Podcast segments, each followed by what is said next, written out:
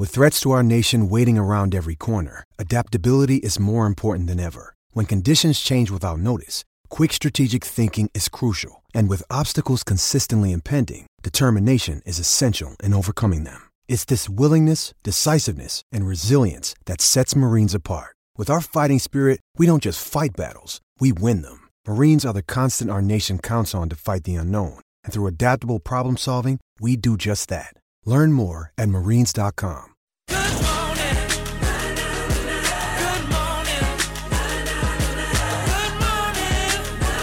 Harrison Agents. To buy, sell, or rent in Tasmania, search Harrison Agents today. Breakfast with Tim Payne and Brent Costello. Good morning. Just a step inside the sideline is Cortnee Vine. Centres it again. Foul. A long ball forward. Raso goes to ground. Penalty.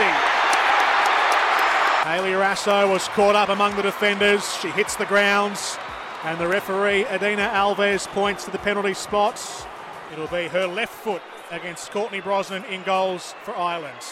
Catley steps up. Right down the middle for Australia. And Stadium Australia has never been noisier. There it is, the stunning penalty goal last night from the Matildas to give us the 1 0 victory over Ireland to kick off our World Cup campaign in style. Good morning. You're listening to SEN Tassie Breakfast with Tim Payne and Brent Costello. And we now move to our next guest, who was a former young Matilda, currently plying a trade with North Melbourne in AFLW. I speak of Ellie Gavalas. Good morning, Ellie. Good morning, guys. How are we going? We are very well, thank you. Happy Friday to you. Uh, we'll start with the soccer side of things. How excited are you, first of all, for this World Cup on home soil? Yeah, super excited. I mean, you know, having 75,000 people um, last night to watch the girls, and, um, you know, last week I went and watched them in the friendly against France. It was just amazing seeing the support they're getting, and, um, you know, and they deserve all that support. But it's just, yeah, super exciting, and on home soil is super, super cool. Was very exciting, Ellie. Now you're uh, a young Matilda. Have you got some favourite memories from those young days? Look, I will. I'll have to set the set the record straight a little bit. I, I wouldn't really say I was a young Matilda. I did. I did go to a young Matilda camp. Um, well, that's no, good enough. That's good that's enough, good for, enough us. for us. Absolutely.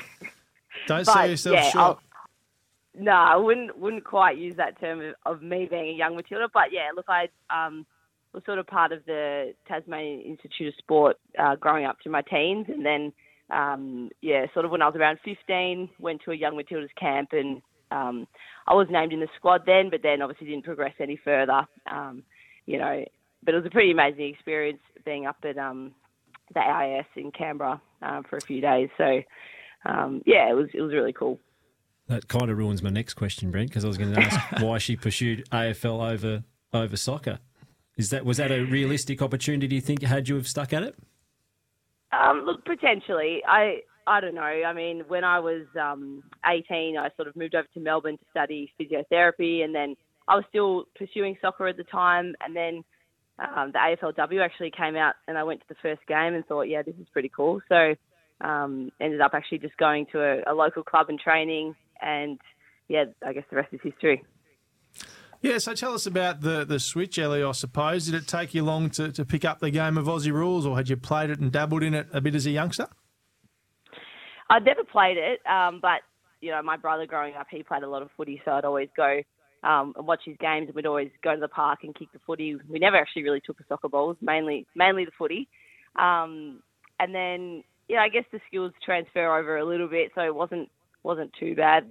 Um, definitely a lot of that hand hand eye coordination I had to pick up a fair bit more. Obviously, soccer's mainly foot skills, but um, yeah, you know, I, I sort of dabbled in it, but didn't didn't really play growing up. Now it's exciting times for, for North Melbourne. The, the fixture finally came out during the week, and another couple of games here in Tasmania, which is which is awesome. One in Hobart, one in Launceston. You must be looking forward to getting back home and playing in front of a home crowd. Yeah, absolutely. Um, as you said, yeah, sort of finally came out, so it's good to good to get the fixture out, so we can really yeah um, look forward to, to some games and yeah, super excited round one in Tassie against the Saints, uh, Blundstone Arena. So yeah, I mean we love playing in Tassie, all of us do, and especially me and the other Tassie girls in the team. So yeah, super excited. Yeah, love coming down and um, obviously you get to play in front of the family, so nothing really beats that. How do you reckon you'll be placed, Ellie, come 2028? Will you be looking to come home and, and put on the Tassie jumper, or are you happy to stay over there? Oh, look, we'll see. I mean, I'll be, I think I'll be sort of 30, 31, 32. So we'll, we'll see where I'm at. Mid career, Um, mid career. yeah, yeah, mid-career, exactly. Yeah, played 140. No, um, yeah. I mean, I'm super excited, obviously, for a Tassie team to be to be coming out. So I will see where see where I'm at. Then I absolutely love North, um, and you know, aren't looking to move anywhere at this stage. So we'll see. We'll see what happens by 2028. There's a, a fair bit of Tassie flavour there at North Melbourne for a while, Ellie. Uh, it's sort of uh, dropped off in the last couple of years, but still, you've got yourself and Nicole Bresnehan and Mia King, to, to name a few. Um, how are they tracking this pre-season? Yeah, really good, really good. They're both um, they're both probably having the best preseason um, of their careers. So very exciting stuff. Um, yeah, I think I think just generally as a, t- as a team we're looking really good and um, yeah, super excited for, for this upcoming season. But yeah, those two girls are absolutely smashing it at preseason.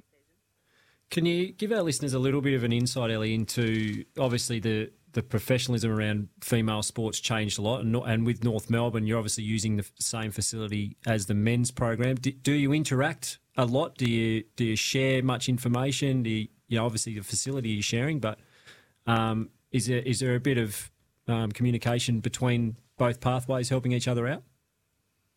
Yeah, there is actually. So this this season particularly, we've actually transitioned to having a full day at the club um, on a Tuesday training. So um, historically, we'd be training sort of at you know five o'clock after work, and the boys would be rolling out at, around that time. So we wouldn't really cross paths that much. Whereas now we actually do see them a fair bit, um, fair bit more. And yeah, we sort of have lunches together, which is nice. And um, you know, uh, we're actually really welcome into their um, program as well, into, if we want to do any sort of observation or learning in, in what they're doing as well. So, um, yeah, there is definitely definitely much more crossover now that we're in the club a lot more, and um, the club's great, as I said, in terms of like we've got Emma King actually, who's um, doing a bit of work with um, the men's VFL program for a bit of development, and then we've got obviously Emma Kearney, who's now development coach um, in the in the AFL men's program. So I think that's helped facilitate a bit of crossover as well. Ellie Gavalas, before we let you go, North uh, been around the mark for many, many years, but haven't tasted the, the ultimate success yet. Do you think you've got the team that can do it this year? I do. I really do. Um, I think we've definitely got the team. We've just got to now, yeah, put it all together, and um, I think we're setting ourselves ourselves up for the best chance for sure. What about the Matildas? Can they go all the way? Yep, I reckon they can. Um, you know, obviously they they um, they had a win last night. It wasn't obviously their best best game, but you know sometimes you got to win that way. So um, yeah, I'm backing them in for sure. Who's their biggest threat? The US. Who else is who's going to challenge them? Yeah, probably probably US or Germany. I reckon. Yep. Fantastic stuff. Ellie, great to have you on board, uh, and you're here for round one of the AFLW season, Blundstone Arena. Uh, Tim Payne spent a lot of time on Bellerive. Got any tips for Ellie about playing on Bellerive? Uh, not football. no, I don't. You played a few Don't get of- tackled. Oh. Stay out wide. I'll do my space. best. Uh, very good. That's September the 3rd, 5 past 1. Can't wait to see you and North Melbourne's AFLW side in Tassie. Ellie Gavalas, thanks for joining us on SEN Tassie Breakfast. Cheers. Thanks so much for having me. There she goes, Ellie Gavalas, a former, I'm going to go with it, young Matilda. Absolutely. And AFLW star, of course. God, you, if people are going to call you that, you let them run with it all the time. Don't correct them. Alex Don't- Carey's the best of all time, AFL footballer. He was at the Giants when he was 17. Uh, we're here for, thanks to Harrison Agents. We're going to get to our final break. It is 10 to 8 here on SEN Tassie Breakfast. Back to wind up the show after this.